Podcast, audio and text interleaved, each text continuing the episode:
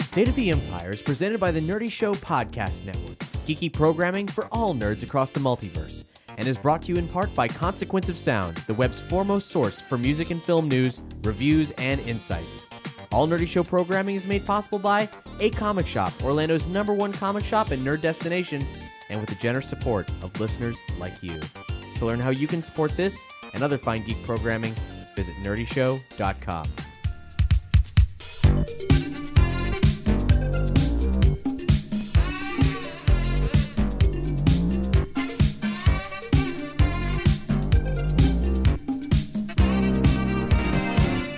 Welcome to State of the Empire, Nerdy Show Star Wars speculation podcast, where we look for news in Alderaan places. Hi, I'm Cap, Hey, I'm Doug. Hey, I'm Matt. and Star Wars Celebration Europe 2016 has concluded. It is uh, we, we're we're still all the pieces are still sliding together, but we've amassed a ton of news from the event, and uh, we're gonna tell you everything of significance that happened there. Uh, we got news on Rogue One, news on Episode Eight, lots of nice little details, some tidbits, and some really um, some deep speculation at times. But what's maybe most surprising about this year's celebration is that the big star was not Rogue One, but was in fact Star Wars Rebels Season 3. Yeah, because they they dropped this bombshell that we all knew was going to happen anyway, but still, like it had a, a, a huge presence. Whereas like Rogue One, uh, I guess maybe it was maybe it would have felt different if we were there physically, but you know it left us all back here in the states wanting.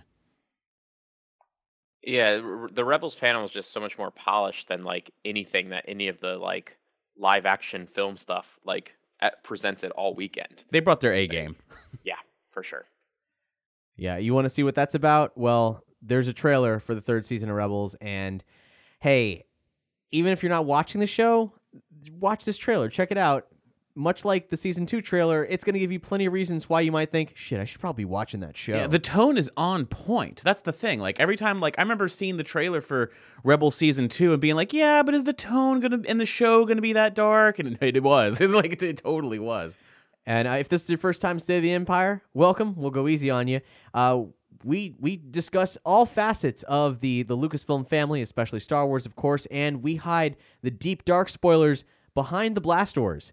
So uh, there will you'll be able to listen to the entire episode up to a point, and then we'll have a clearly denoted section where uh, you should only go if you want to learn the secret truths of Star Wars. Now, sometimes it's speculation, but it's speculation that uh, we have a pretty good track record on. Haha.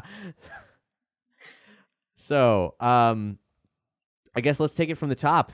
Let's talk about Rogue One. What little there is to talk about. It comes out this year, December fifteenth.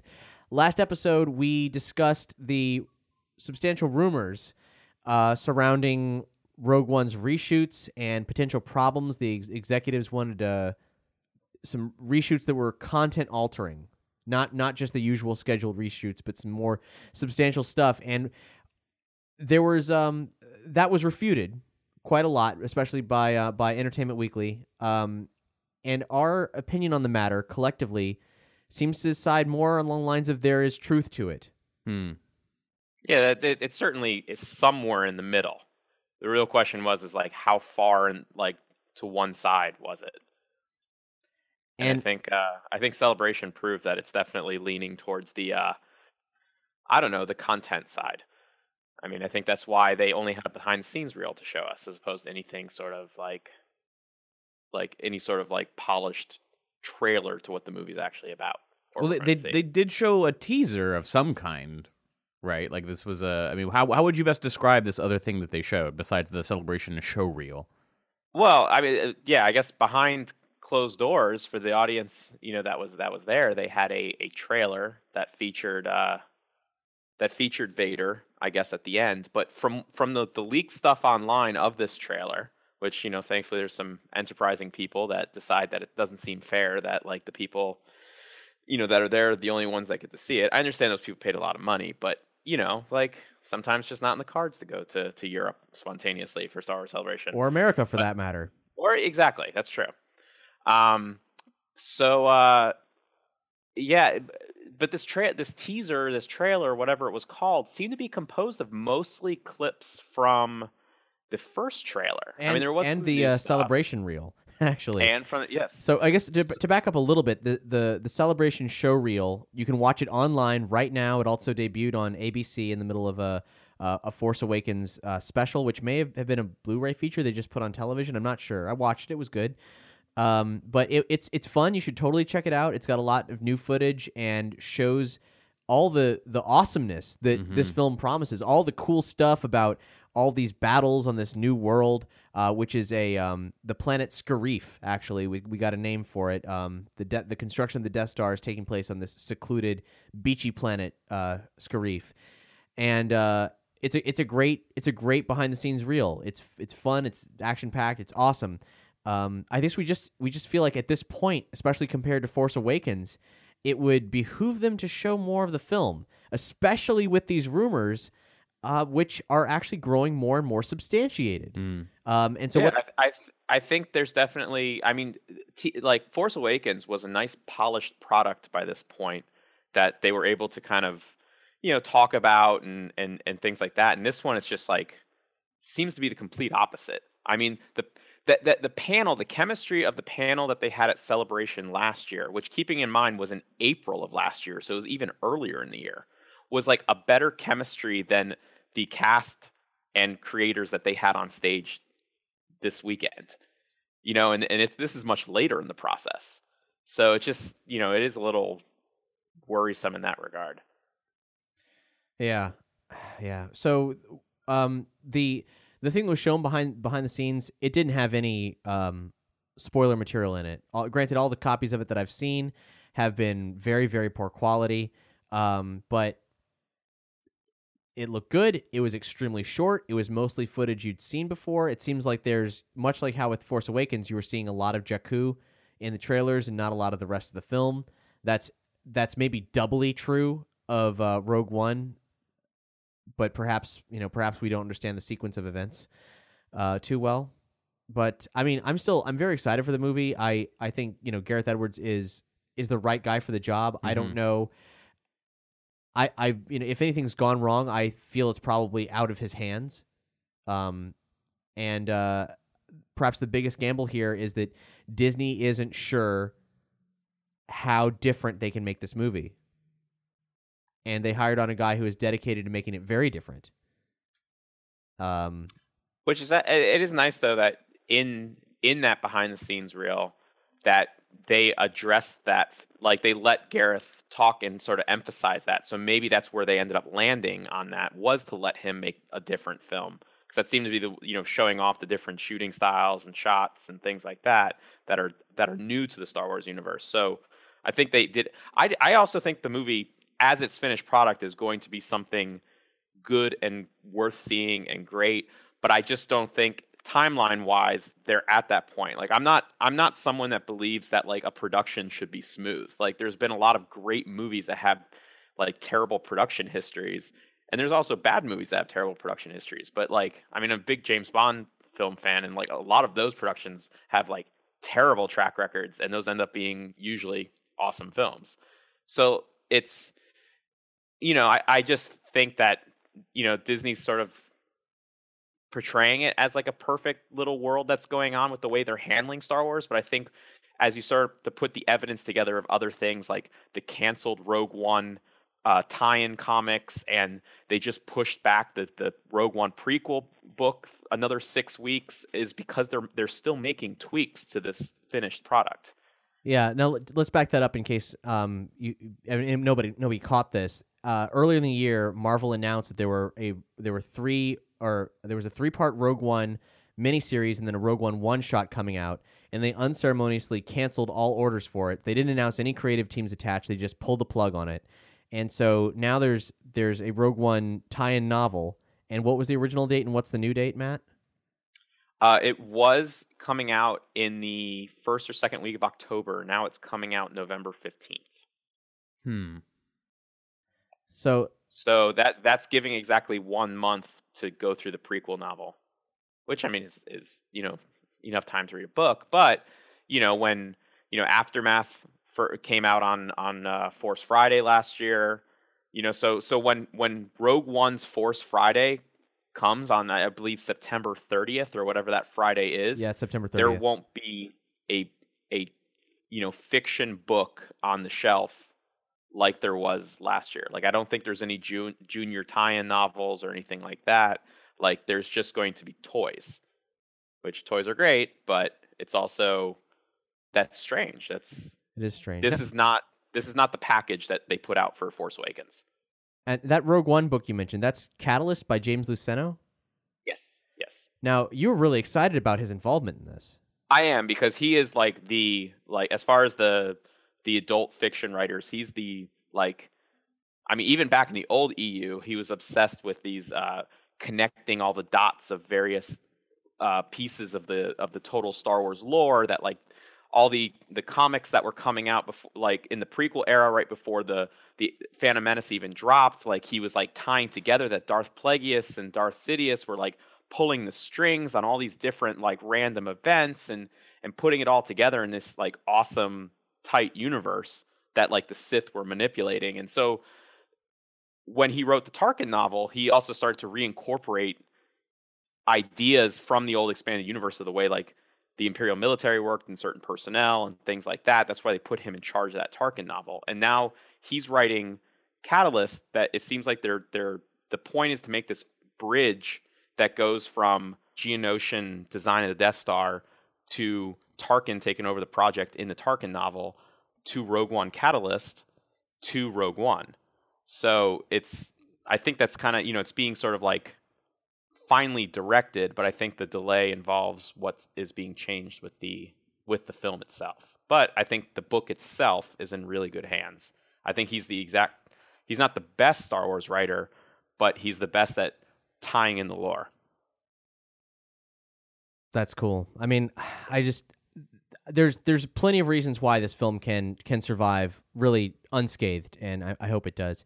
Um, we did get uh, new details on vehicles and characters from the film. They uh, they did their I guess what is now an annual tradition of Star Wars Celebration, which is they rolled out uh, actual film models and um, and costumes in a special exhibit. So we got the Rogue One exhibit this year, and I guess next year in Orlando for Star Wars Celebration, we're gonna have the Episode Eight exhibit. I cannot fucking wait. Yeah. Yeah, that's, that's gonna be awesome.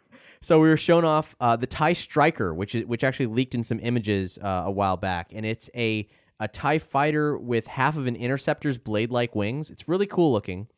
Um, and the description of it, as as seen in the exhibit, is a streamlined variant of the classic Tie fighter design. The Tie Striker is designed for atmosphere patrols over important ground-based installations. The versatile design uh, can also soar in space, where uh, it can accompany uh, traditional Tie fighters in chasing down enemy starships. We also saw Krennic's Imperial Shuttle. That's Director Krennic, the uh, the the big bad. And this thing is pretty intense because you got to remember Rogue One takes place before A New Hope, and he's sliding around the galaxy in I guess what only Imperial wealth can buy you a a terrifying ship, very reminiscent of an of say an earlier version of the thing Kylo Ren flies around with. Um, this is a Delta class T three C spaceship. I don't know what that means because I'm not the uh, the Star Wars file that uh, that knows all that the ship data, but it's it's very geometric and it has folding wings. And we'll post to where you can check out all these costumes and ships as well. There's there's really great photos on comingsoon.net. It could very well be one of a kind because he is the director of like the experimental uh, weapons branch, you know, of uh of the Empire. It's true. It's true. Um, in fact, here's his description, along with which was uh, posted along with his costume. As director of advanced weapons research for the Imperial military, he is obsessed with the completion of the long-delayed Death Star project. A cruel but brilliant man, Krennic has staked his reputation on the delivery of the functional battle station to the Emperor. Um, we did get some heroes as well. Uh, so a lot of them were what we already got from the Entertainment Weekly expose on Rogue One, but here's some that I felt had had a little bit of additional con- uh, context. Uh, Baze Malbus, the harsh reality of his imperial occupied homeworld, has hardened him into a pragmatic soldier and crack shot with his heavy repeater cannon. Baze has a bravado that provides a stark contrast to the spiritual centeredness of his best friend and moral compass, Chirrut Imwe. Um, now, in the photos, you'll see that uh, heavy repeater cannon they mentioned. Holy shit, that's a piece of hardware. That's yeah, you, you know, it's like backpack mounted kind of like rail cannon laser blaster thing. Yeah, didn't he uh, describe it in the panel as a big gun? the uh, next up is Bodhi Rook, a former Imperial pilot, but he has a strong uh, he has strong piloting and technical skills uh, that'll put to use for the rebellion. Ever practical but highly anxious, uh, Bodhi must gather his courage to bring the battle to the Empire. Um, and then one final spoiler-free detail for Rogue One. Um, it is Kathleen Kennedy said it's likely that it will have no opening crawl. which is interesting because I remember debating about this for like a long time. Like, will they? Won't they? But uh, yeah, did you guys happen to see the video of um the opening of the panel? Like how they opened the Rogue One panel when they were about to start the Rogue One panel before anybody walked out. They started to play this short video intro, and um apparently, this, oh yes, yes. This this did air during the stream. yeah, this was pretty cool. So like the screen goes dark, and then all of a sudden it starts the uh, New Hope opening crawl. So you know it just starts da da da, and then it's episode four, New Hope. It's a period of civil war. Rebel spaceships uh, striking from a hidden base have won their first victory against the Galactic em- Empire. And then it you know it scrolls up just like the beginning of the movie, and then it gets to the second paragraph, which says. During the battle, rebel spies managed to steal secret plans to the Empire's ultimate weapon, the Death Star, an armored space station with enough power to destroy an entire planet. And then just as that scrolls up, before it goes any further, the video like glitches and then freezes and it keeps like glitching, like it's shaking, like, you know, in place or whatever. And then the if you can imagine it's like as it's like supposed to be scrolling away into the distance, it instead starts rising up so it becomes flat and flush with the screen, and then you start hearing the "Boo, boo, boo," and then like so it's just you, all you're doing is focusing on this paragraph and without anything else. It just t- fills the entire screen and it zooms in as it just overtakes the the footage. And you start hearing like radio saving private ryan style radio chatter of rebels dying and then it just says rogue one. And i'm like oh man if that's the opening of the movie that would be badass. But but uh likely it won't be the opening of the movie because if you start saying a new hope opening crawl people are going to be really confused. But uh, i thought that was a really awesome touch and it- and seemed really really cool. So uh, that that made me start to wonder what will they do for an opening sequence if there's no opening crawl? Is it going to be like that uh James Bond Empire Strikes Back crossover, really artsy, like a full sequence, or is it just going to start? I don't even know if you'll see a title in the beginning of the movie. I feel like you'll see the Lucasfilm logo, and I want to say there's going to be some sort of Terrence Malick looking shot of like some sort of alien creature going into like swampy water, and then like the music swells, and then like some Mhm. soldiers walk through. Like I, I, that's what I really think they're just gonna like get Just into go it. right into it. Yeah. Man, it's gonna be real cool. And by the way, that thing Doug mentioned, the James Bond uh, Star Wars thing, we'll link to that on episodes this episode's page. Really cool art project of what if Star Wars had a uh, James Bond style opening, and and I can say that yes, if Rogue One had such a thing, it would be mind blowing. And they also, just for good taste, used Radiohead's version of the theme to Spectre, which is the preferred version of the theme to Spectre. For the discerning gentleman. now, on to Star Wars Rebels. The thing that we that we mentioned, and this is not a spoiler because everybody knows this now. Um, we talked about it in previous episodes of State of the Empire as a a done deal, and oh man, it is. Grand Admiral Thrawn from Timothy Zahn's Heir to the Empire trilogy of novels, the novels that basically kicked off the ex- the modern era of the expanded universe. He is now officially back in Star Wars canon, and he is the nemesis of Rebels season three and maybe maybe beyond. You know, that's so str- it's so strange to me as a longtime EU fan because like even back in the day when I had to just tell myself that it was like Thrawn was as real as Luke Skywalker, like it still had a different level, but just when they relaunched eh, you know the cohesive canon and they're like, "Oh, you know, as important, you know, books as, you know, as canon as the movies, as canon as the comics, as you know that they're all on an equal level, that they all happened and now suddenly Thrawn is that equal level." Like officially like it's just hard to even wrap my mind around that.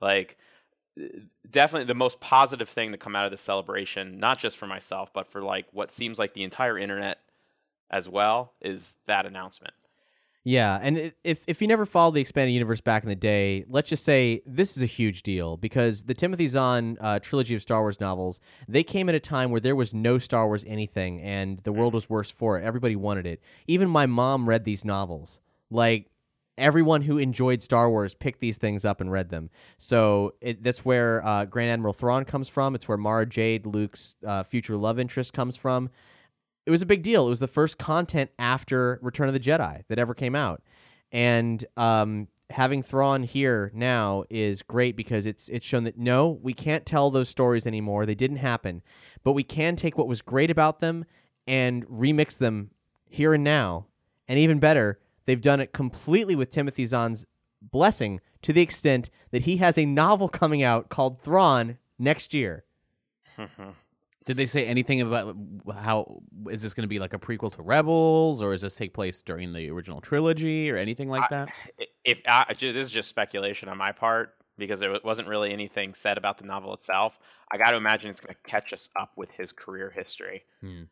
You know, I think it's going to give like okay, now that Thrawn was like because in in the old expanded universe, Thrawn was always kind of like the Emperor's like useful shame. Like he didn't like that he had an alien Grand Admiral. So he kind of kept him like he was in charge of the unknown regions and sort of like kept him out of the way. And so, you know, when he showed up after Jedi, it was kind of a big deal because he had been doing his own thing for a while. So I think now it's like, well, what's his new place in this universe? Because if if Thrawn's being called in during like the heyday of the of the or actually not even the heyday, like pre Galactic Civil War, because I don't think, you know, the Empire hasn't there's no rebel lines to declare war on yet. Which actually I do think by the end of this season there will be an official rebel alliance. Dude, just by the end of me watching that trailer. yeah like all the pieces are coming together in that trailer you know uh, we have uh you know they're they're taking the old like theft of like what used to be like a famous theft of X-wings to like you know ha- bolster their their imperial fleet looks like they're doing a Y-wing heist in in the rebels trailer and and Wedge Antilles and and uh you know a tie fighter squadron defecting which has always been a big deal that the rebel alliance was you know this, the real experienced soldiers were primarily made up of like defectors you know So- people that know how to fight I mean, you, I mean, a young Wedge Antilles. If you watch this trailer, you will see a young Wedge Antilles in fucking Tie Fighter gear defecting to the rebels. Mhm. Damn, that's so Yep. cool. And and also uh, weird weird sighting in there. The um the same ship class as Dash Rendar's Outrider is now officially canon. Yeah, which which Dave Filoni explained was because the designer of the original Outrider is currently working in the design department on Rebels. so you know, just, like it's all really well coming. I don't know. There's something about this is why I, I've always been a little bit more exciting excited about the prospects that Rogue One and things in this era can bring more than than Force Awakens and things like that. Because like all these new adventures, they feel like like I Cap, you and I were talking earlier in the week the the Suncoast video era of of Star Wars. you know when like you had to maintain your own adventures in that era with things like you know the the West End games like RPGs and you know video games like Shadows of the Empire and Rebel Assault and Dark Forces and like all this new all you know Rebels and Rogue One. It feels like that. Like when I when they tell me the the premise and plot and characters of of Rogue One, I feel like I'm going to go play, like going to go do a tabletop adventure at my friend's house, not go see a movie. You know, like that's what's exciting about this era. And so, you know, they're they're getting that part of of this portion of the new Star Wars universe across. Oh, they are, and they're sampling wherever they can to, eat, to further emphasize that. Case in point, Dark Forces in this Rebel trailer, you see robotic stormtrooper things as seen in the video games. Yep. Yeah, they look like the Dark Troopers from from Dark Forces. Like they no no confirmation on that yet, but they they certainly look like them. I, as soon as I saw those things, I was like, I know that weird shape. I know what that is. Yep. It's crazy. Um, uh, also, we should we should point out before I, we get away too too far away from Thrawn is that uh, Thrawn is voiced by Lars Mikkelsen. That's Mads Mikkelsen's brother, and he sounds really cool. Yeah, and, and an accomplished, you know, respected actor in his own right, you know, of especially of late. Like it's cool that suddenly the the Mikkelsens are like this integrated like thing in, in Star Wars. Like They're like that's the really cool Baldwins. awesome. yeah. um, speaking of voices, Tom Baker the uh, the probably everybody's favorite Doctor Who until David Tennant came around, um, is is doing a voice in the show, and he's a giant space goat kind of creature called a Bendu, which Yeah, is. Go ahead, you take it, Matt, because like. Oh no, just in, in George's original George Lucas's original name for the Jedi was the Jedi Bendu. So, you know, and, and, and that that that word Bendu had been like appropriated, you know, in the in the old canon and things like that, but this is now Rebels using that concept to kind of from what I understand from the trailer, he's some sort of like gray like I hate that phrase, but you know, somewhere in the middle force being that kind of, you know, probably doesn't see dark or light. Yeah, yeah, man, it's so cool. like And Oh, it'd be great if he was a Revanite. now, there's a lot to say about Kanan and Ezra and so on. Um, and I feel like we should probably save our speculation on that till the blast doors. But what we can say is that uh, if you've if you've seen the clips, you'll know Ezra's got short hair. He's clearly been aged up, which is kind of exciting. He's the same height as Sabine now, so that there can be some some actual romantic tension between them potentially. And Sabine's new look is really good. She's got a great new outfit and great new hair. Um, and uh, Dave Filoni said, "People told me Ezra has Aladdin hair, so I cut it. And people tell me I shouldn't have done that. People tell me Ahsoka, do- or, or people tell me Anakin doesn't have a Padawan, and now no one wants me to kill her." That's Yeah. you know Star Wars fans. That's what uh, I I that's I feel the same way about uh right now. Like there's not a single um, I guess it's you know decent enough segue possibly to the Han Solo news. Let's hit it. But the uh, they announced that Alden Ehrenreich is uh, forgive me if I missed that pronunciation, but he's uh, officially now portraying Han Solo. It had been like rumored for, or I mean, Variety kind of reported on it, Yeah, you know, in an official capacity, but at the same time, they did say in the article that no one had confirmed it. But this is the official news. But you can't find a single positive thing on the internet about this announcement. Like all the Reddit posts for it, like they're all still sitting at like zero karma, even though there's like hundreds of comments and everyone's like, good luck, kid, you're going to need it, and all this other stuff. Like, watch in four or five years, people are just going to be begging for more solo. that, you know what? That that's spoken like people who haven't seen Hail Caesar. That's what that is. Well, and you know, I haven't seen Hail Caesar yet, but I'm going to take your word on that, Cap, because I, I feel like that's exactly the type of like, like our opinions will match up on I, that. I tell you, dude, everyone who's seen Hail Caesar, who was on the fence about this Han Solo movie, just like I was, as soon as they heard it was him, they're like, "Oh shit, I still don't want that movie." But goddamn, he's the right choice. Yep. So yeah. Uh, and actually, a weird anecdote from the uh, the presentation where they announced him. They said he was the uh, he was the first audition, and part of the process was to go on the Millennium Falcon and act with Chewbacca. wow. Which is that? Is that the first confirmation that Chewie's in the movie, or had they already said Chewie was in the? You know, it, it's probably the first confirmation. I haven't heard them say a damn thing. Safe assumption, because I, Yeah. I- The, the other thing I, I picked up from that um, conference was they, they showed his his uh, action figures when he was a kid, because that's a whole thing that Disney loves to convince us that all of their filmmakers and actors were Star Wars fans. Which I you know I think they try a little too hard on that sometimes, but they sure do. But you know, they showed his. uh But then you know things like then John Boyega calling him Dark Vader. You know that that sort of thing happens, and then they get over scrutinized because it's like, oh man, you convinced me you were obsessed with Star Wars. Who cares? Like he's great as Finn, doesn't matter. Anyway, so they showed me uh or showed us the action figures, and it was Han Solo and Bossk action figures that he owned, and uh I believe it was Chris Miller, the director, one of the directors of the Han Solo film, was like, "Oh, you had Bossk too, nice." So I'd like to think that this movie is going to be Bossk versus Solo, Dawn of Falcon. This is the BVS movie that we were all waiting for. Yeah, this this is the real BVS here, and I think Matt, I think you're 100 percent right because because the thing is the, the the rivalry. This is something that, that I think is a really cool feature of the Star Wars universe that has yet to really display itself fully in the new canon. The rivalry. Uh, between Trandoshans, the species that Bossk, the, the famous bounty hunter from uh, from uh, you know Empire Strikes Back, you know, forget that Boba Fett guy. There's that big reptile dude, and he's scary. Um, Yeah, The- yeah, he had Wookiee pelts on his. Yeah. Uh, Trandoshans kill Wookiees. Chewbacca is a Wookiee. They have history. It's not good, and uh, I think we're going to see that on on screen. well, didn't Dengar have some personal beef with Solo too? Yeah, yeah, Yeah, he did. He, that Dengar's injuries from the in the old canon stemmed from a swoop race accident that Solo caused. Yeah. now that's all n- absolutely non-existent now.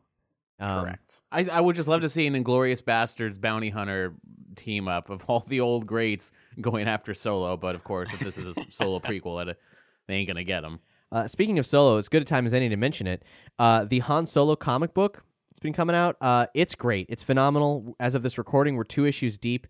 It's all about a um, a huge race in space that uh, Han's always wanted to enter, but has been financially impossible for him to enter. And um, the rebellion has made that financially possible for him because he's the race is being used as a cover for him to pick up some sensitive persons. And it is fan fucking tastic. It's so good.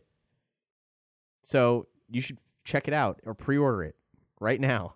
Yeah, it plays nicely into Han's uh, post Return of the Jedi career as uh, per bl- the Bloodline novel that he is a professional race team manager. Yeah, just the fact of him entering this race, the the Dragon Void, um, just him entering it and a human entering it at that is huge. Like there's his fame from being in this race canonically will have been absolutely through the roof. Like he's more of a target than he ever was now, and this is between um, uh, New Hope and Empire for him being in this. I mean, I'm sure at, they might even confront this as soon as, um, like anybody who is paying attention to Jabba's bounty on him saw this. Like it was, yeah, it's it's gonna be pretty wild seeing how he gets through all this. Um, so one final thing about Han Solo, some potentially sensitive information came from Star Wars News, the Star Wars Newsnet uh, recently when they reported on a talk given in New Zealand by concept artist Iain McCaig. And we're going to have a lot more about this conversation behind the blast doors. But what he said about the Han Solo film, and this has been contested whether it's true or not, he kind of did a blanket statement of refutement for anything he was reported as having said. But as we'll discuss later on, there the way he worded it, it seems like there may have been some truth in all of this. It's hard to say.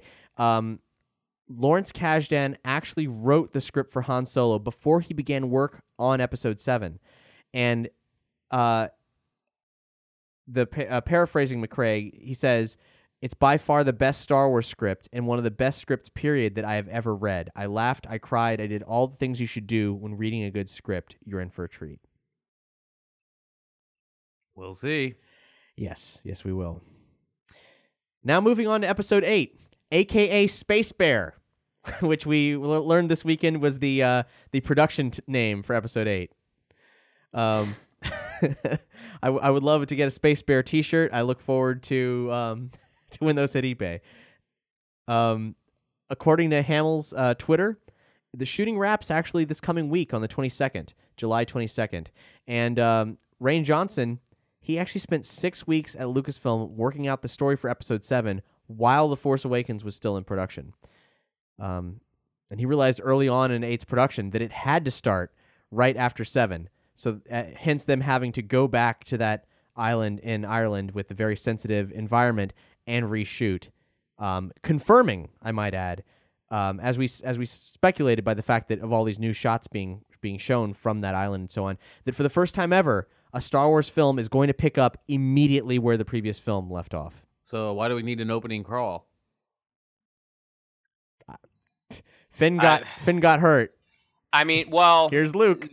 well, there's some there's some expectation that possibly the moment Rey leaving, and this is before the movie, like before they even confirmed this today, that when Rey leaves the resistance base to when she gets to that planet, there's so, some time has passed.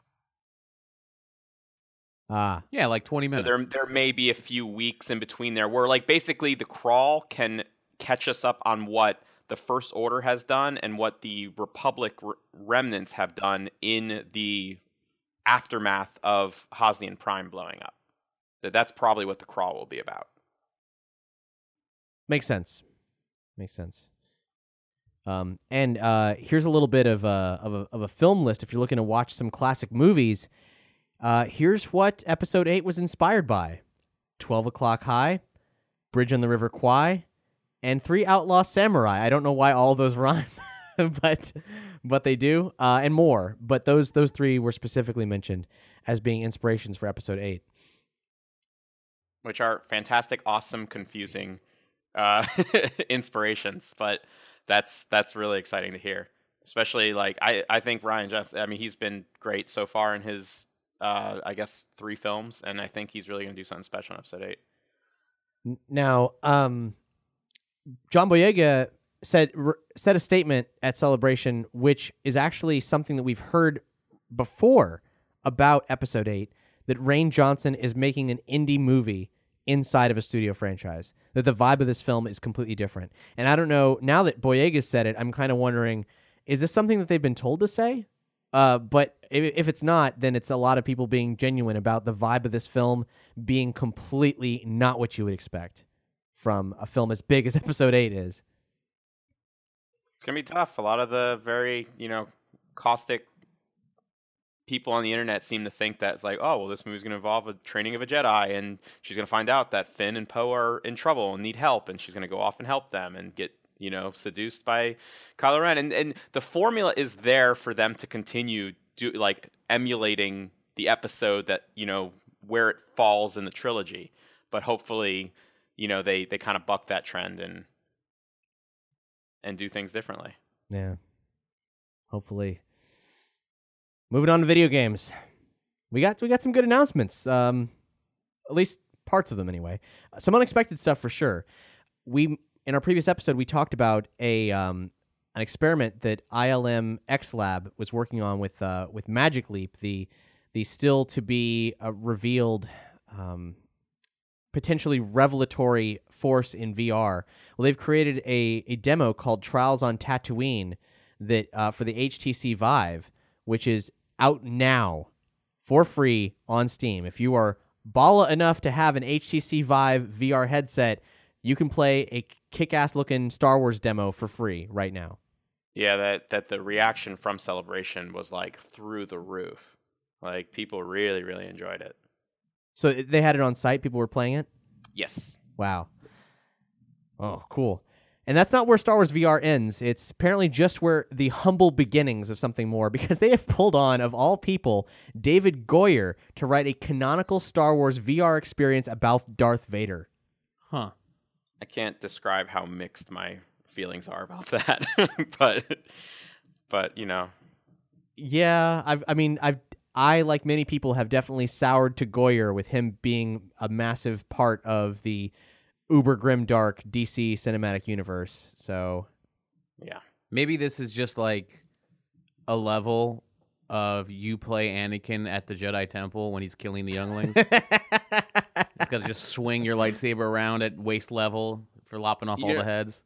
The teaser they showed was Vader activating his saber like a badass on uh what looked like Mustafar, but he was in his armor. He wasn't, you know, Anakin Vader. He was like, you know, he's already Vader Vader. Oh, is kind of a shame when you think about it because I do want like I wish there was more time for Vader to have been human form Vader. Like that's just one of my regrets about the prequels, but that's that's that's just an aside. Now, the reason I had that little outburst there is that the story arc um, immediately following Vader down in the Star Wars comics has Vader in a somewhat subterranean mining planet, plenty of lava, very Mustafar like. And uh, granted, they don't need Goy- to pull on Goyer to do that, but man, they, they they could potentially uh, they they could potentially adapt that. I Vader down the video game. that'd be cool. Like but then you, just you you play Vader against all the rebels. but then you know undermining the fine work of Kieron Gillen and why pull on David Goyer? Eh. Yeah, and, and and I mean I don't think Goyer would even like put himself in that situation where he wasn't doing something that he felt was his own. Like he he talked about how with the whole like he doesn't want to say that you're watching something or playing something that you I forget the uh, it's like oh gosh, I wish I could remember the phrase that they used for the person that's in like basically you are interacting with with where you are. Like you you can open a door or you can move objects around. So like you are influencing. That's what they call it. You are an influencer of this story, Hmm. and it is a canon story. So I mean, I imagine it's going to play out as it is destined to play out. But you know, you you do have some some impact on the story. We got two more items here. One, Battlefront. They they announced that the uh, the Death Star expansion. The characters are going to be Chewie and Bossk, further emphasizing the uh, the importance of that uh, that relationship there. And the final expansion for Battlefront is going to be a Rogue One tie-in. It's going to be Scarif. Pretty cool. That's gonna be pretty dope. You know, they they, they announced that the heroes and villain for that pack was gonna be Jyn and, and Krennic. And I, I just hope that it, it goes beyond that. It's also new the new vehicles from the movie, the new soldier types, the like I just want the, to, to be the full complement of Rogue One. Yeah, go out with a bang, right? Like Yes. Are they also releasing a Death Star expansion? that's what we just talked about. That's Chewie and Bossk. Oh, I got you. Got you. Yeah. But but Rogue One is the final expansion for Battlefront before Battlefront 2 comes out. Gotcha. Okay. Although the way they made it sound when they talked about it was that the idea was that you'd be able to go to the theater and see Rogue One and then go home and play Rogue One. So it might release the same day or I don't know if these that that was just the way they were phrasing it. Like there was no date put on it except December. So we'll see if it's like just before or just after. Uh, the final piece of video game news is that EA and Visceral Games' unnamed Star Wars title is officially coming 2018. This is the thing that's potentially drawing from Star Wars 1313, the amazing canceled Lucasfilm or LucasArts project uh, that's helmed by Amy Hennig, the writer of the first three Uncharted games. Um, I have a, a quote from her. She says, The reason we're collaborating with Lucasfilm so closely is we're writing an original Star Wars story with new characters, locations, tech, creatures, you name it. The end goal is by the time the player has finished playing, they feel As a person with a very deep voice, I'm hired all the time for advertising campaigns. But a deep voice doesn't sell B2B, and advertising on the wrong platform doesn't sell B2B either. That's why, if you're a B2B marketer, you should use LinkedIn ads. LinkedIn has the targeting capabilities to help you reach the world's largest professional audience. That's right, over 70 million decision makers all in one place. All the big wigs, then medium wigs, also small wigs who are on the path to becoming big wigs. Okay, that's enough about wigs. LinkedIn ads allows you to focus on getting your B2B message to the right people. So, does that mean you should use ads on LinkedIn instead of hiring me, the man with the deepest voice in the world? Yes. Yes, it does. Get started today and see why LinkedIn is the place to be to be. We'll even give you a $100 credit on your next campaign. Go to linkedin.com slash results to claim your credit. That's linkedin.com slash results. Terms and conditions apply. like they really did play a Star Wars film. Sounds awesome, but man, yeah, it feels the- so long that away. one piece of concept art they showed with the guy hanging off the ledge as like a tro- like a guard or trooper with it, like you know, definitely gave me an Uncharted vibe. But there was like a blaster in his pocket, so like I, you know, it's very probably be very easy to assume that it, it will be some sort of like Uncharted-ish game. Actually, even she kind of inferred that, you know, with you know, you know, with technology that the Star Wars universe presents but she also heavily emphasized that Star Wars movies are different than like Uncharted style pulp adventure films in which that they are ensemble films. So I think she's insinuating that it will be multiple playable characters. Mm. oh, that'd be really awesome if they could pull something like that off. Yeah. That that's a good inferring, Matt. I think you're right about that. I have one more bit of video game news, and it's about uh, Star Wars: The Old Republic. They announced their latest expansion pack, which is coming out in fall of this year, called uh, Knights of the Eternal Throne. And for anyone who's been keeping up with uh, the Knights of the Fallen Empire, this uh, title carries some significance. So we'll see where this goes. I'm very interested, and I believe the first chapter of Knights of the Fallen Empire is going to be free to play soon. So that's cool too. That is cool. Uh, I think you're the only one who's who's following it here right now, but you've been loving it. Uh, yeah, I'm. I'm like, uh, when I do get time to play, I'll play for maybe half hour, an hour, and uh, I'm I'm I'm digging every second of it. So it's been keeping me a subscriber, which I don't know how I can afford to keep doing it, but I have, and uh, I I don't regret it.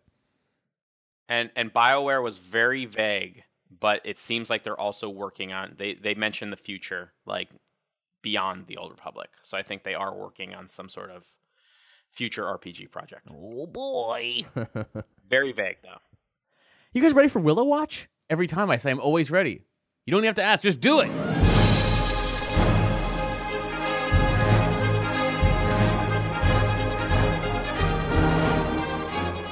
Willow. All right, Willow Watch.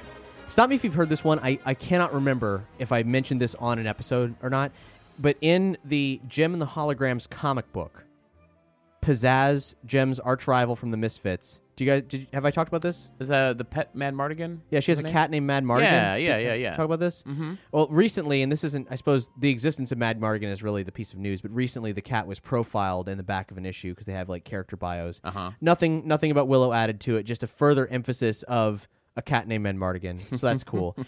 but here's the real item. I got an email from Bob Dolman, the writer of Willow, the other day. Oh yeah. Yeah, here's what he said. I'm in Stockholm, and guess what? Guess what? There are lots of in Sweden. Willow fans. I got asked by a small film and TV studio here called Cinema, uh, Cinemantrix to give a Willow talk. It went great.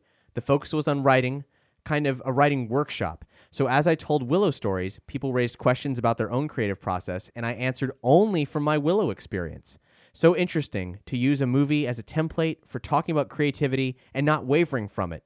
It was really effective. I could tell as I was in it. And then afterwards, the feedback confirmed it. Willow, all those years ago, and yet it's still in the world, and the Stockholm people were totally into it. Ignore the bird, follow the river. That's awesome. Yeah. So, uh, to my knowledge, I asked Bob if it was filmed. He said it wasn't filmed. Um, if anybody has any footage from that, that would be awesome to see. I haven't seen a look of it hit the internet yet, um, but it sounds great. Um, but hey, if you want to hear what the screenwriter for Willow has to say, you need look only further than uh, our Willow Watch special, where um, he spoke to us at length about man, so many great stories from the process of creating that film. Um, so if you if you have any if you have any love for this child, uh, then uh, then you should check out our Willow Watch special. Forget all you know or think you know.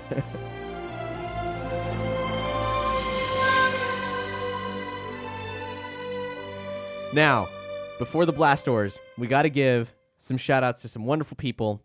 State of the Empire and all the programming on the Nerdy Show Network is entirely listener supported, and we rely on you to keep the show afloat.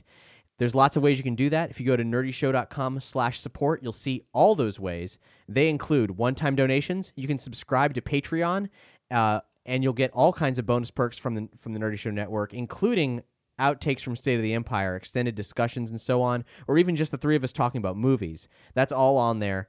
And uh, then there's also shopping on Amazon, a pretty passive way to spend some money and give back to Nerdy Show. All the items we'll have linked on this episode's page, all the books we're talking about, available for pre order, all that stuff. If you follow our links, will give back to Nerdy Show. And if you want to always give back to Nerdy Show for any of your Amazon purchases on anything, all you got to do is go to nerdyshow.com slash Amazon. You can even bookmark that link and make it your definitive portal for Amazon. So everything you casually buy will give back to us, and that would mean the world. Um, and we actually have an announcement from Patreon. Just want to remark on this very briefly um, because I'm about to go on a, on a whirlwind trip. I'm going to be at San Diego Comic Con. I'm going to be in LA for a few days.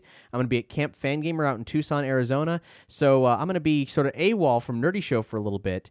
Um, so I want to mention this. Uh, thanks to Cerebral Paladin, a new Patreon backer who uh, saw that we were very close to ma- to making our $1,000 uh, goal for $1,000 a month via Patreon, and he met it. He dove right in there. He gave the rest we needed, and um, then thank you so much, Cerebral Paladin, and to everybody giving to Nerdy Show. Having this kind of security of knowing we can make all this happen is great. And I should add, this one, our goal at thousand dollars was to keep shows regular. Um, some shows that had fallen by the wayside and gotten kind of gotten an erratic schedule. Um, and we've been working to that end as we've been nearing that goal. And one of those shows was State of the Empire, and we're doing our damnedest to make sure this that it stays on, coming out at least once a month. So so far so good and and thanks to everybody who's helping make that possible. If you want more info on on what on that support goal and what that means, I wrote a big letter um, on Patreon that is not locked, so anybody can read it. Uh, you should totally check it out, and we'll link to it on this episode's page. There is there's one more way you can support Nerdy Show that I will mention, and that doesn't involve any money whatsoever, and that is to rate and review us on iTunes. State of the Empire still needs your help. The, the world at large, Star Wars fans listening to podcasts, we're still the underdog. Most people don't know about this show. Even with Consequence of Sound spreading the love to State of the Empire, a lot of people don't know about this show. So put the word out. If you can rate and review us on iTunes, that would be great. Or if you just share it with your friends, that would also be great. And when you post reviews on iTunes, we will we will read them unless you don't want us to. Here's a brand new one. It's called "Looking for News in Alderaan Places." That tag is so true by Disdon Bates. Looking for Star Wars news? Want spoilerific insights and non-spoiler insights? Do you wish that you could be caught up on all the goings on in all Lucasfilm properties now that they're owned by Disney? Well, boy, do they ever have a show for you. These guys are experts on Star Wars, live in Orlando, home of Disney, and are very big lovers of that little cult classic Willow. So if you want to get a sequel, get all the latest Star Wars news, or even the latest indie, this is the place for you. They also did a very in depth discussion on Clone Wars and are working on a machete order for that series to cut out all the fluff you don't need or want. So from Endor to Hoth, you'll find it here on State of the Empire. Nice. To which I must turn and ask Matt. So, uh, how how are you and Colin doing on that machete order for Clone Wars? It's uh, I, I I started, but man, to it, you really start to to it's hard to edit yourself. so I'll have to uh, dive back into it and just start to be a little more judicious. The, the demand is out there because uh, Yeah, Dizdon ain't joking. He not not first we made a promise, and now he's made a promise to anybody who reads his iTunes review. So it's got to happen. Yeah. there you go. There you go. I'm gonna have to. Uh, I got that at the top of my plate now this week. I've got two final notes. One is sort of a community related thing.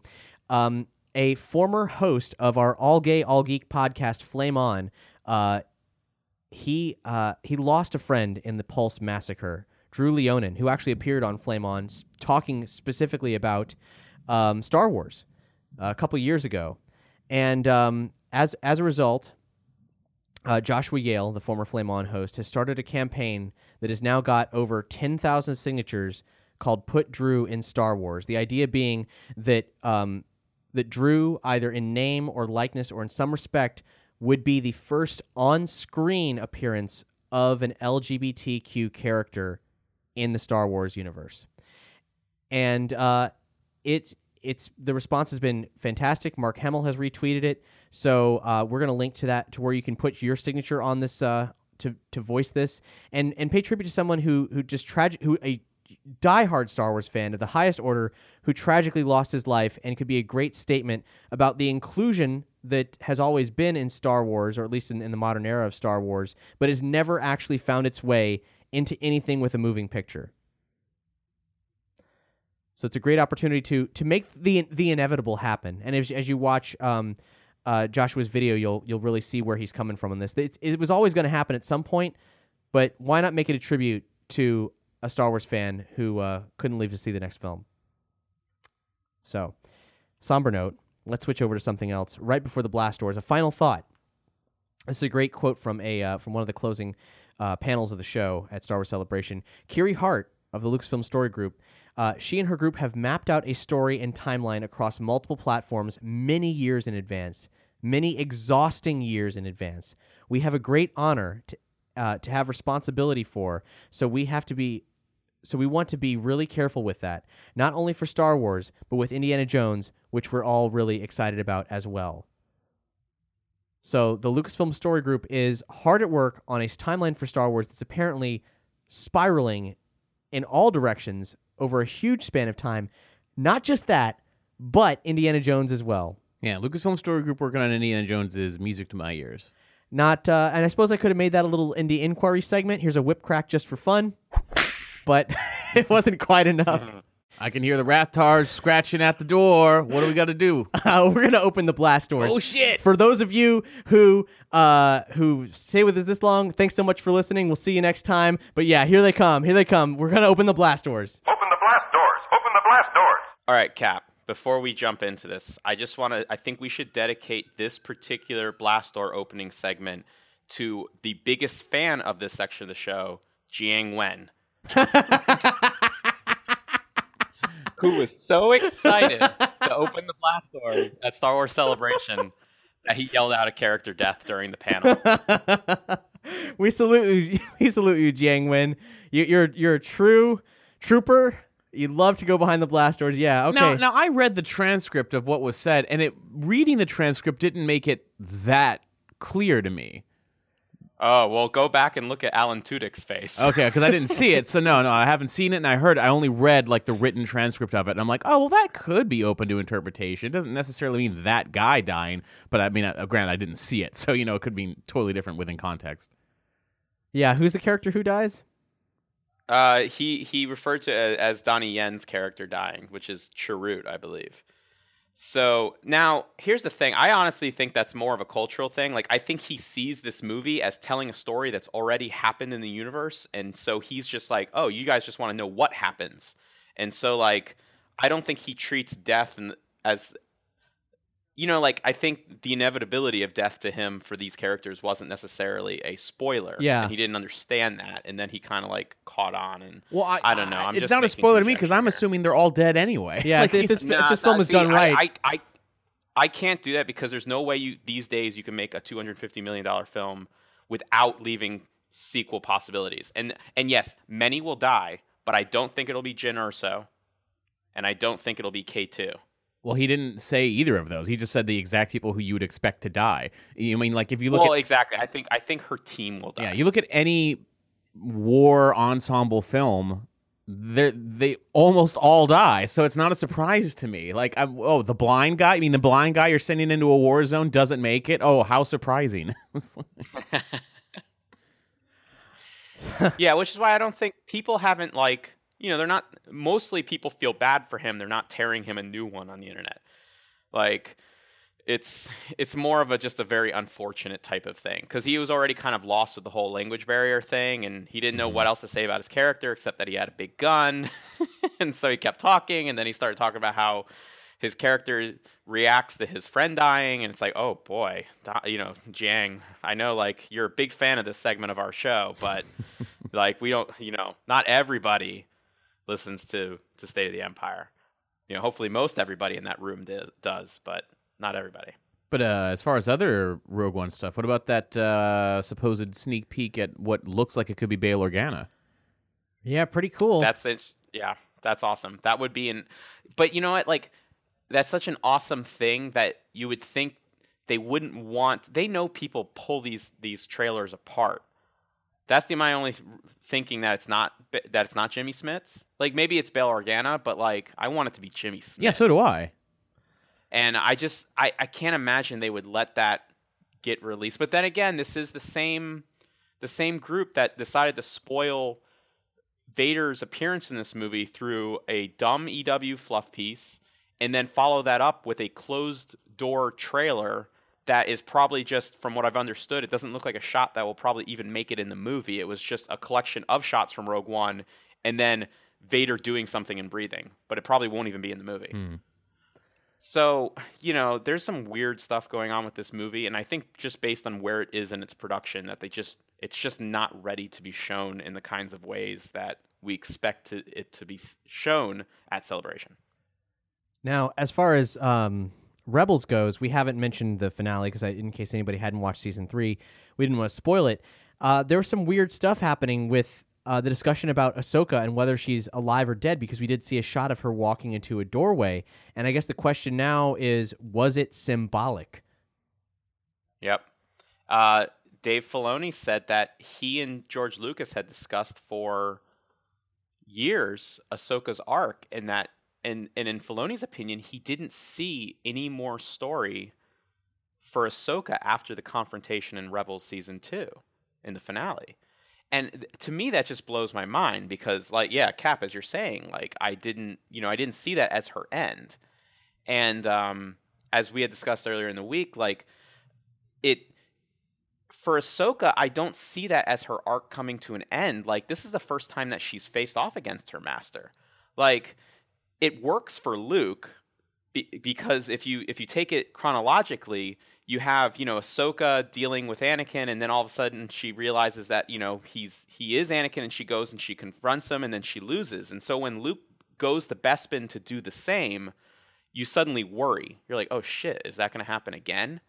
But I don't know if like you know, we know what happens to Luke. You know, if if Rebels came out before Empire Strikes Back, you know, that maybe that works that way. But because Empire came out first, I don't think this works for Ahsoka.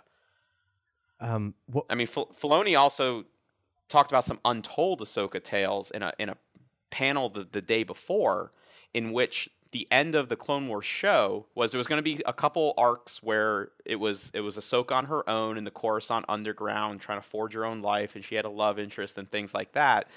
But she was going to end up working with some Mandalorians to try to help retake Mandalore, and that was going to be the final arc of the show and she decides to contact the Jedi Order and say, "Hey, I found out Darth Maul's on Mandalore. Like, you know, I'll help you." And so Anakin and her reunite, and Anakin tells her how proud he is of what she's done, leaving the Order and and you know growing up and and things like that, and then was going to symbolically hand over his clone unit to her, in which they're all wearing like orange and white armor in her honor, and then have a tearful goodbye because Anakin and Obi Wan were going to be called back to Coruscant because the Chancellor has been kidnapped for the start of Revenge of the Sith. And that was going to be the last time they ever see each other. And like Ashley Eckstein starts crying on on the stage because she hadn't heard this yet, and it like, you know, that's a, that's kind of a beautiful ending to Clone Wars. But I don't know if Rebels, if if they had followed through with ending her in the season two finale, if that would have been a, a, a good end to her arc. well, not really, because I feel like it, it was cut in a, in a way to to hold on to the mystery of did she or didn't she die? Because clearly Vader survives, so why wouldn't Ahsoka? Right. Um, and in showing her, it suggested that she didn't die, and yet we've been left with something very mysterious from Dave Filoni. Uh, he created a series of digital trading cards, this gorgeous, gorgeous, and haunting art of Ahsoka battling Vader, her battle with Vader, Vader's escape, and then Ahsoka descending into the underworld. Um, but it could be a literal or a metaphorical underworld. Um, he said, These are images I made just for Topps, the, trading card company, that start to explain visually, metaphorically, what the end is about. You can stare at them for hours and try to figure out what it means. Um, it starts to get into these really kind of psychological, subconscious. What does this journey into the underworld mean? It's obvious. It's obviously Ahsoka in that doorway. So what is it? Um, and we see her walking through water, uh, following the uh, convor, which is an animal, uh, climbing a spiral staircase, a room with a circle shaped doorway that's lined with wolves. Um, and there were wolves in Lothal's Jedi temple. Um, and uh, yeah. So is it possible that Ahsoka escaped into maybe a Jedi temple beneath the Sith temple on Malachor? Is that possible? Or is this You know, and you know that was one of one of the untold Ahsoka tales that Filoni mentioned was that she was going to get involved with the the dark side nexus that the Jedi Temple on Coruscant was built on top of. That was something that was in the Darth Plagueis novel, and then was brought up again to make it canon in the Tarkin novel. It was done from Sidious's point of view. Like he goes down below the Jedi Temple to meditate. Like that was kind of where Sidious had been hiding on Coruscant. Like you know, when he was as, in his guise as Sidious and things like that. And so there was a story arc from Lucas and Filoni that was going to deal with that. And now all of a sudden, Filoni has once again put her in a dark side temple underground thing. So I don't know if like those two things are connected. and also the Ahsoka book has been delayed to seemingly delayed. Um, I guess you could speak more to this, Matt, but but to what looks like where the season break, the mid-season break for Rebel season three would be. Yeah, according to Amazon, and that's the only source, the the it's gone from October to December 6th, which is probably when the mid-season finale is going to be. So the last time we see Rebels before Rogue One comes out. Could it then be that the book explains everything that happened to her from the moment she disappears in season two to a, maybe a possible reappearance cliffhanger for season three? Like, like she, I- like we don't see her for the first half of the season, then the mid-season break is her like showing up and being like, "I'm still alive," and it's like, "Oh shit, where were you?" Book. It, well, it, it's so interesting because not only like that's probably a strong possibility because they I thought the book was going to be a summary of these untold tales, but he says that the untold tales will reference them basically to to reestablish the events happened for canon's purposes. So like maybe it is a bookended story of what's going on in the Sith temple and it's bookending to sort of like flashbacks and recollections to what she was doing in between her leaving the Jedi Order and her reappearing as Fulcrum. Now there's there's a weird thing like Pablo Hidalgo said on Twitter. You know, everyone's pointing out like Filoni said he was thinking about getting rid of Ahsoka until the fan, you know, fan reaction, and then he the uh, the quote that Filoni used at the Ahsoka panel was, or rather rather the Rebels panel was, I recon I reconsidered reconsidering, you know, Ahsoka playing a role in season three, and that he might be able to find something for her. And so, but Pablo Hidalgo was asked Wedge Antilles in Aftermath said he knew Fulcrum back when he was a rebel soldier. Ooh. And Hidalgo respond Hidalgo responded, "Don't you know? Don't worry. Like we we've planned for this. Like like essentially like we know what we're doing.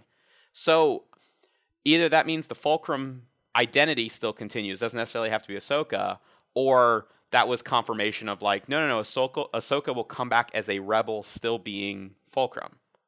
Yeah, it sounds like she'll be back. I mean, especially with all the ambiguity and the whole like, oh, these these trading cards, it's super metaphorical, so don't take it literally. Okay, then she's alive. You know, see what I'm saying? It's like then there's no, if you weren't going to take it literal, then how else can you interpret it? If it's if everything Yeah, is a but- metaphor and everything's vague. I- Well, very quickly there was Force Ghost speculation, but then later in the panel, someone asked about that, and and Filoni said, "I don't think Ahsoka possesses the knowledge to to become a Force Ghost." Yeah.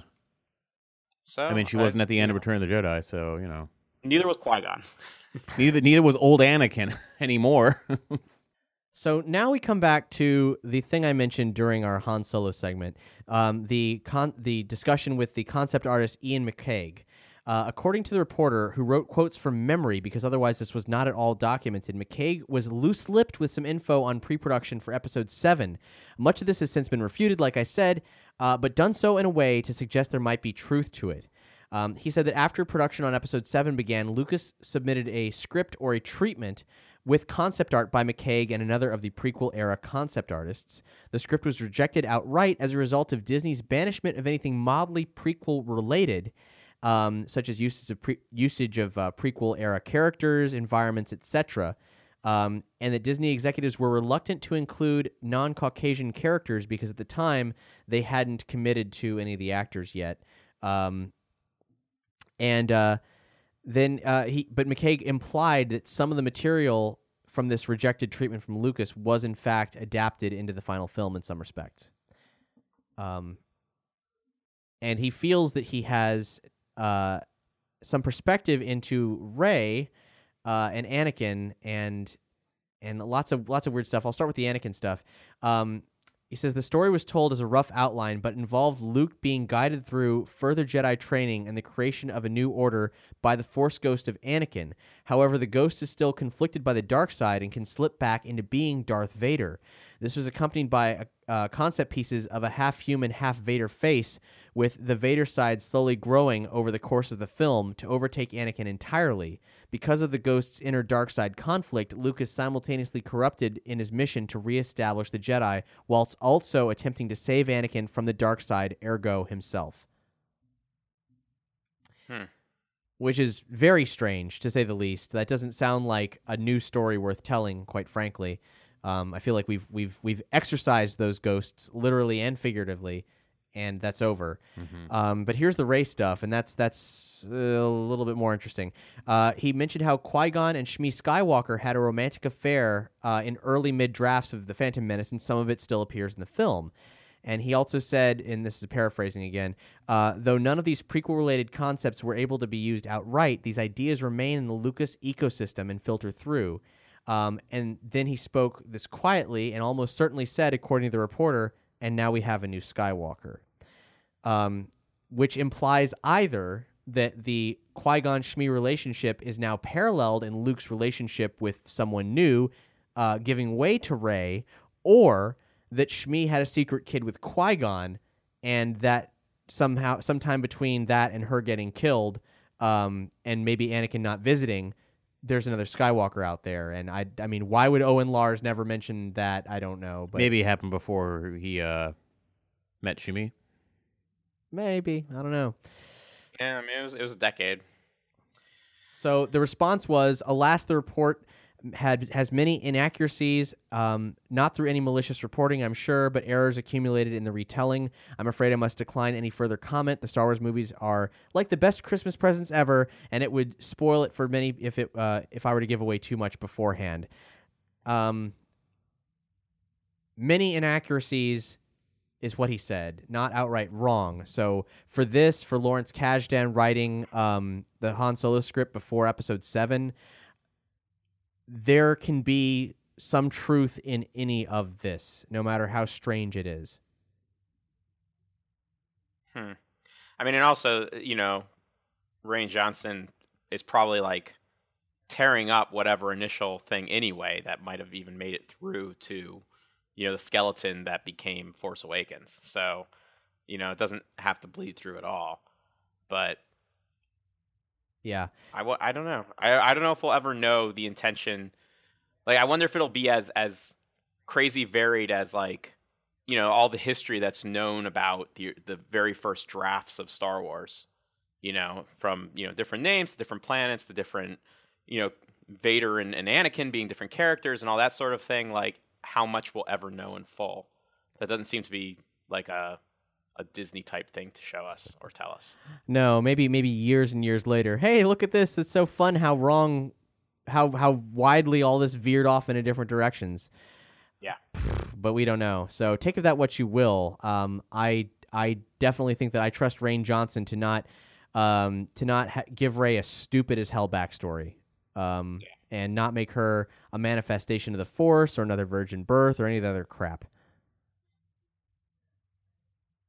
If if her background even factors into um episode 8 i might add because that might not be something i mean it, granted it's one of the overarching uh, questions of the new trilogy but um you know that, that might be an episode 9 thing who knows how long they're going to well, stretch it out well, I'll throw it. So, so the new aftermath novel came out very recently. Yes. in the last like two weeks. and it's a big deal actually I Um, can't believe i neglected to uh, to bring it up No, actually, I, I just, I just put it together too. Sorry, Star Star Wars Celebration. I'm still like getting out of it. It's been weird hours keeping up, but um, there is a new character in the in aftermath that is very um, like he kind of has the presence of of Thrawn, but more like in the background. He is a Grand Admiral or some sort of you know something admiral, and uh, his name is Gallius Rax. But over the course of the novel, they're giving us um, flashbacks to his youth. He grew up on on Jakku, and eventually came under the tutelage of Palpatine and his his Palpatine's inner council, like Mas Amedda and Tarkin and and Wulff Yularen and you know all those guys that were on the Death Star. Why does everybody want to go back to Jakku? Well, he was put in charge of like the vague quotes was finding something buried on Jakku for thousands of years. Ooh, that's why everyone wants to go back to Jakku. so now it's like, well, wait a minute. Theories now abound. You know, not quite crazy theories yet, but you know they'll get there. That Rey could be the thing that was buried on Jakku for thousands of years. no. wow. Well, there's there's gonna be stuff, and uh, you know everything from a Sith temple. Maybe Jakku was the like, um, where uh, you know like the the Sith. You know the whole thing about you know at last we'll have our revenge. Like maybe that's where the Jedi destroyed all the Sith. Like maybe that's like that was their final battleground.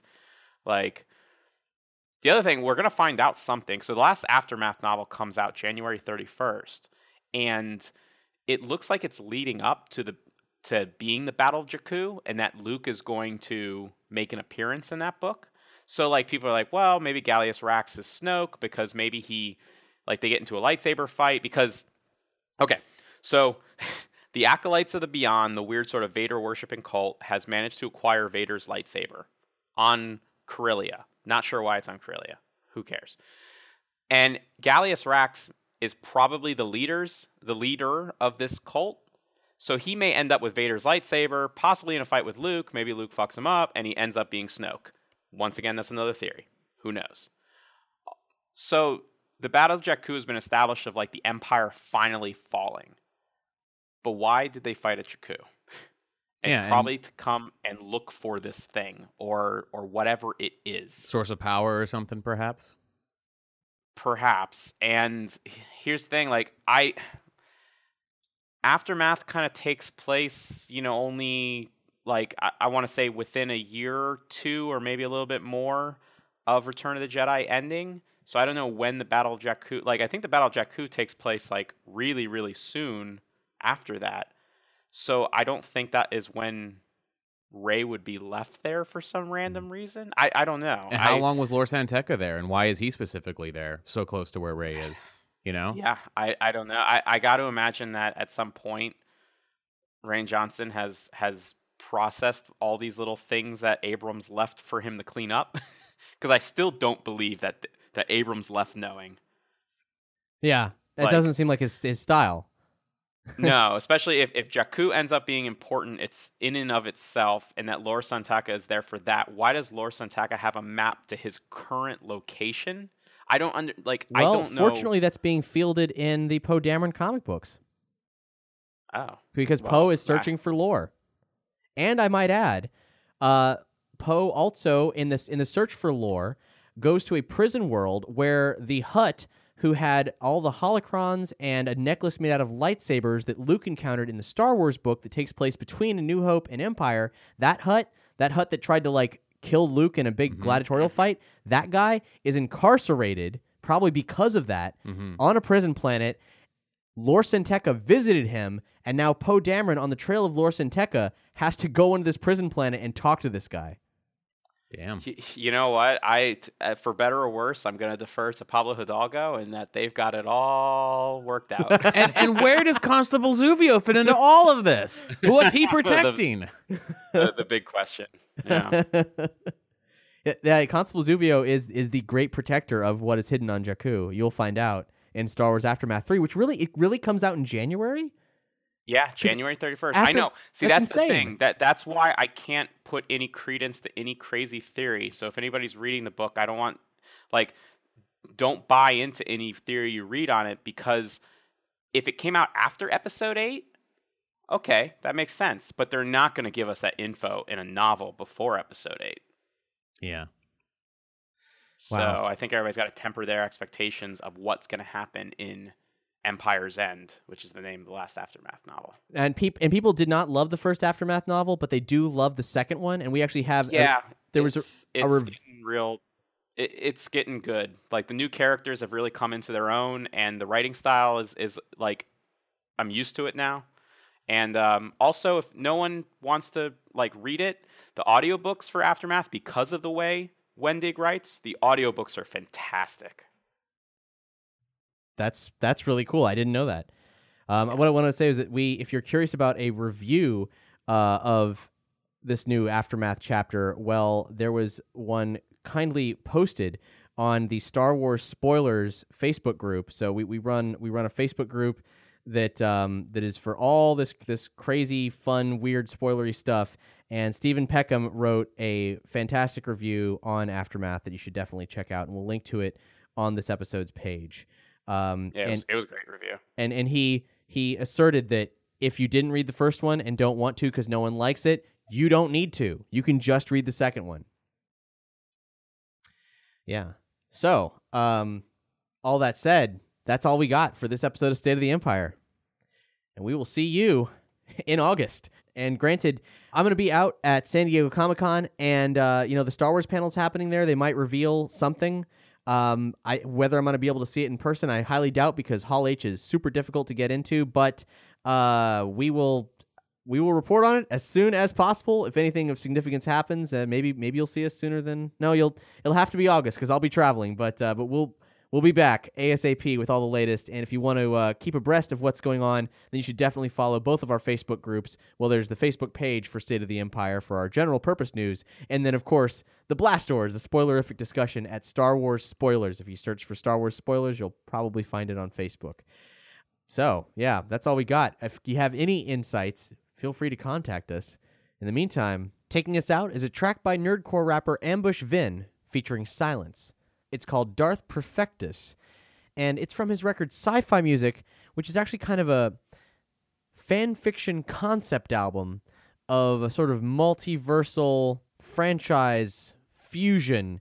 and uh, he's created a character called Darth Prefectus, who was trained by Darth Vader. So here's some Star Wars fanfic nerdcore. Thanks so much for listening. Bye, I'm Cap. Bye, I'm Doug. Bye, I'm Matt. Force lightning, unplug your power cord.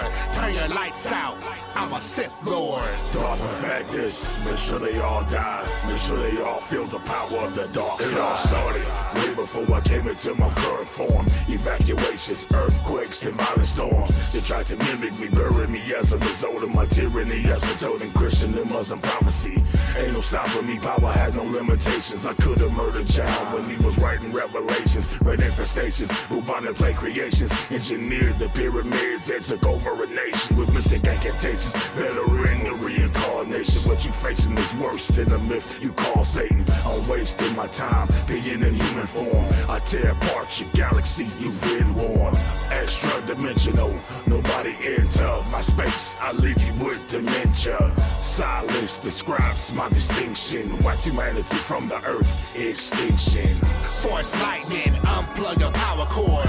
Turn your lights out. I'm a Sith Lord.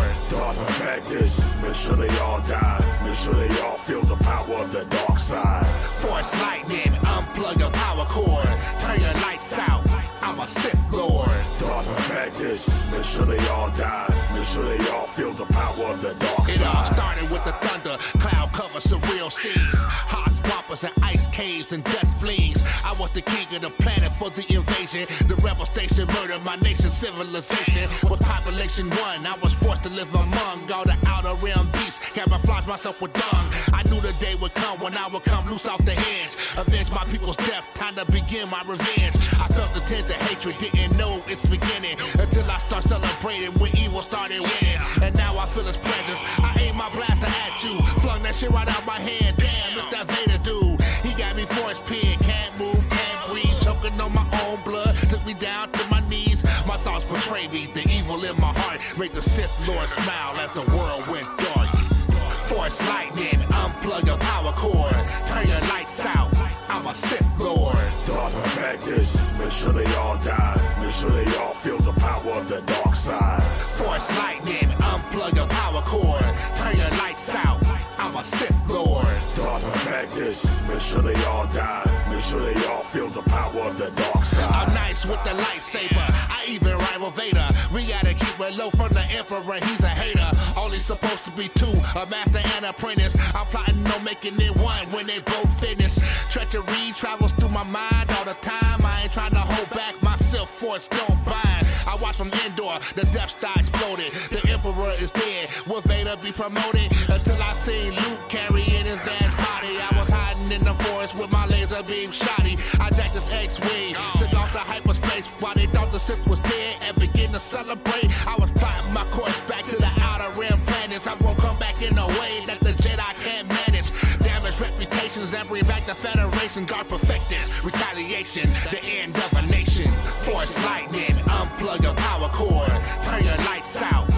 Sith Lord. Darth Perfectus, make sure they all die. Make sure they all feel the power of the dark side. Force lightning, unplug your power cord. Turn your lights out. I'm a Sith Lord. Darth Perfectus, make sure they all die. Make sure they all feel the power of the dark side.